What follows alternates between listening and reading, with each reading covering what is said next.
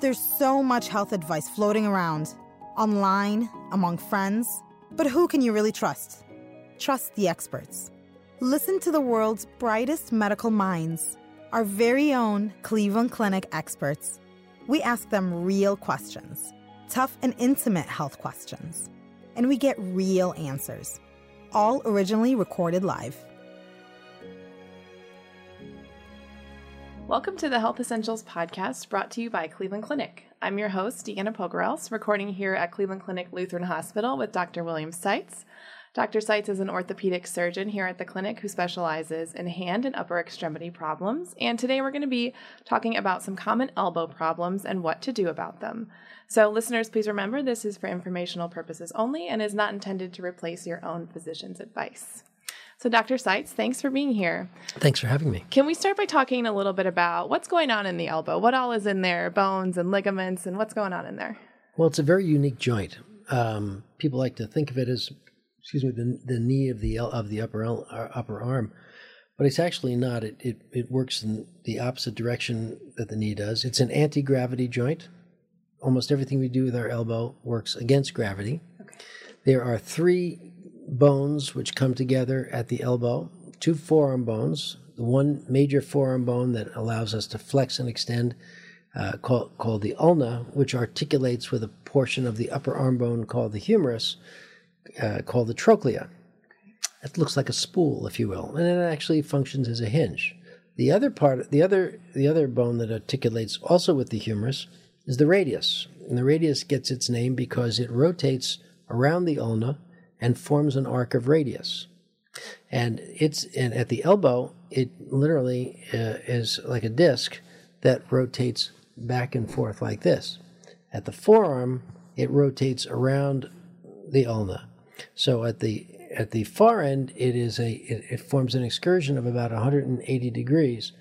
At the elbow, it just rotates without any any change in position other than rotation through a similar uh, arc of somewhere between 160 and 180 degrees. And they're held together by a set of very stout ligaments on the inside and the outside called the collateral ligaments. There are less strong ligaments in the front called the joint capsule. And then there are a set of muscles on the outside called the extensor and supinator muscles. And on the inside called the wrist flexor and pronator muscles. And then in the front are very strong um, brachialis, which is the main flexor of the elbow. And, and superficial to that is the biceps, which is also a flexor, but it, it also is a, is a primary supinator of the forearm. Supination is where you turn your palm up. And then in the back, we have our very strong triceps muscle. And these all engulf this, this joint. And when it's healthy, um, and all those structures work well, it works well. Okay. So, are most injuries to the elbow related to sports, or do they happen um, for other reasons also? They can happen for any reason. Uh, probably uh, it is one of the joints which is frequently injured in sports, such as in throwing sports, such as in contact sports where someone gets thrown to the ground. But most most of the injuries occur because of just that a fall on an outstretched hand, what we call a FOOSH, if you will, mm-hmm. and and the the the forces that come as the body body's weight in motion hits the ground are transmitted through the forearm to the elbow, and therein can be the source of injury to the ligaments, the muscles, the tendons, the bone, and the joint surface. Yes, and the nerves that go around it. Yeah. So, can you talk about some um, some of the injuries that can happen that way when someone falls or has some kind of acute event happen to them? Sure. Probably the most common um, in, in the adult population is what's called a radial neck or head fracture. Somebody falls down on their forearm like this, and the force gets transmitted, and that radial head, which is doing this, can then either get kinked this way, or it can come a little off to the side and get split, or it can get crushed. Uh, there are ligaments between the two forearm bones which prevent too much translation, but if it's a really bad injury, they can get ruptured, and now we can have disruption of those that same articulation down at the wrist. Where when we're moving here, we may only feel the pain here. So if someone has a radial head fracture, we should always look at the at the wrist. Okay. Can you break the elbow? Can you break any of the bones? And well, you talked about a little the, fracture. the, the radial sure and, and another common injury is fracture of the olecranon that's where someone actually falls directly on the elbow and hits here and the triceps in the back pulls in one direction and the brachialis and the biceps in the other pull in the other and this this this little this little uh, hinge then they get split right down the middle and are pulled off by these muscles you can also have a fracture of the of the uh, upper arm bone called the humerus, which is usually called either an intercondylar or a supracondylar fracture. So the fracture may go across the humerus, may go up through the humerus, may do both, or sometimes the, the elbow can just simply dislocate by rupturing the ligaments. In children, uh, a supracondylar fracture is relatively common, especially in the uh, you know, three to eight year old age group because there are there are growth plates along there that are kind of weak. And in other children in the two to three year old age group, when someone is hurrying them across the street, go to pick them up by the by the wrist to get them out of out of the way of traffic, uh, the radial head can pull out of its little ligament, uh, which is like a, an annulus or a ring around the around the head, and all of a sudden the child starts screaming and Nobody knows what's the matter, but it's what we call a nursemaid's elbow. Mm-hmm. It's usually fixed just simply by restoring some supination and it'll pop right back in. Okay. But a supracondylar fracture is a different story, and that needs to be addressed. Sure. What about a sprain or a strain, and what's the difference between those two? And um, do they happen kind of immediately like that? They can, or they it can be it can be repetitive. So a sprain is a partial tearing or a stretch of a ligament. Ligaments are very um, stout structures which are not very compliant and they hold the joint together securely. A strain usually is is a partial injury to a muscle, if you will, and that can happen in the muscle belly. It can happen where the muscle and the tendon come together, and and so that that can be the source of soreness. Um, the sprain um, can heal if it's on its own, but if if there's a throwing athlete that keeps throwing, it can become a chronic problem, and then suddenly things get out of control, and that's when we have to do surgeries like the Tommy John surgery. Right. So if someone has elbow pain and maybe isn't sure exactly what caused it, or maybe they did have some kind of fall or accident, what are some signs that it's kind of an emergency and they need to seek medical help right away? Sure. Well, certainly, certainly, if it feels unstable, if it feels that it's going to come out of place. Um, if it feels so painful that you can't bend it, you should be able to touch your shoulder with your hand, and you should be able to straighten your straighten your arm out at least within 10 degrees of being straight. Obviously, if there's been a disruption and there's something unstable, it can look deformed. It can look it can look um, out of out of place, and that should be a uh, certainly a, a red flag. Cons- consist, uh, uh, in, in, in addition, if you have a, you know, if you know you have a, a known injury um, and it hasn't gotten better and it's swollen, that's something that that uh, should raise raise a red flag. Finally, there are there are things that can cause an infection in the elbow.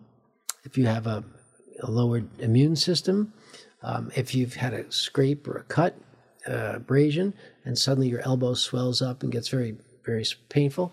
There's a bursa on the back of your elbow called the olecranon bursa. That's what the tip of the elbow is called, the olecranon. And that can fill with, with fluid or infectious fluid, um, uh, and that, that can become an, an infected bursa. And finally, uh, any sign where suddenly there's severe pain emanating down into the hand, if you start to feel numbness or tingling, uh, again, depending on which fingers, the median nerve here in the front usually radiates down towards the palm. The radial nerve on the outside radiates down towards the to the wrist on the outside, and the ulnar nerve, the so-called funny bone, if you will, mm-hmm. is back here on the inner side of the elbow, and that gives you feeling in the last two fingers. So again, anything that that has persistent, not just transient, but persistent um, neurologic symptoms, much as we might see in a carpal tunnel in the wrist uh, should should also be considered uh, something that should be investigated. Sure. You mentioned the funny bone, which I think is interesting. So mm-hmm. when you kind of get that sensation of hitting your funny bone, is there anything damaging happening there, or it's it's totally fine? Maybe, but the, but more often than not, it's it's it's not. Um, it depends. Lean people have the potential for uh, having their their nerve here. The ulnar nerve comes down the the posterior inner side of your upper arm, goes right behind a little uh, prominent bone here called the medial epicondyle and then it comes down and it goes in in between the wrist um, flexor here, the muscle, and it innervates some of the finger flexor muscles down below, and then finally down into the small muscles of the hand. Um, that nerve can be the restraining ligaments to that nerve, which are not very stout, can be stretched out either because you have big, strong triceps that's pushing it out, or because the person's very lean and long, and just when you're lifting, that nerve can start to slip over. So it can just simply be irritated by snapping back and forth over this over this uh, inner inner portion. And sometimes there are little muscles in there that don't belong uh, that can, that can cause pressure on the nerve. There can be bands of tight fibrous tissue which can cause pressure on the nerve, and um, any of those can give you the sense the sensation of numbness and tingling in the last two fingers. Yeah. So what about just some occasional soreness? Maybe you know I'm a tennis player or whatever. I have some elbow soreness. Um, how would you go about? Is that something I also need to see a physician about, or can I do some ice or? Yeah, I think you know if if there's no neurologic symptoms and you just start getting some some soreness, it may be that you've either done too much too quickly or you've, you've accumulated a fair amount of, of wear it might be a good idea to just lay off for a while. There are little braces that you can wear on your forearm that provide compression, which help prevent a little bit of pull through. Uh, more often than not, it's what's called a lateral epicondylitis, which is a fancy name for tennis elbow. Mm-hmm. But there are, there are tendons which attach onto the elbow, and in fact, what they are, what happens to them is that they get a little bit of wear and tear. Mm-hmm. It's not really a true tendonitis; it's what we call a tendinosis, a little bit of degeneration. Treatment for that is to let it heal and the, just avoid the, the provocative activities. But again, you can wear a little splint at night to take the pressure off when you're sleeping because you don't realize what position your arm's in when you sleep. You can take some anti inflammatory medicine that's prescribed by a, your physician. Um, and you can just avoid provocative activities. Yeah. Um, can the elbow joint be replaced? And is there what kind of what's a case when that would need to happen? Yeah, um, elbow joint can be replaced. Uh, the, it's it's much less commonly done uh, than other joints such as the hip and knee or even the shoulder these days. Mm-hmm. But um, you know, in the United States, there's somewhere between a half million total hips and and, and three quarters of a million total hips, the same number of total knees that are done across the across the country. Um, in in in the upper limb, we have we have about twenty thousand uh, total shoulders done a year, probably in the ballpark of you know five or six thousand total elbows. So it's a much smaller number. Yeah. So there's a, a, lower need, and therefore there's fewer of us that do fewer of us that do a lot of them. Uh, and the same thing is true with it's even more so with the wrist. Um, that uh, again, the, the need for replacements are not that great.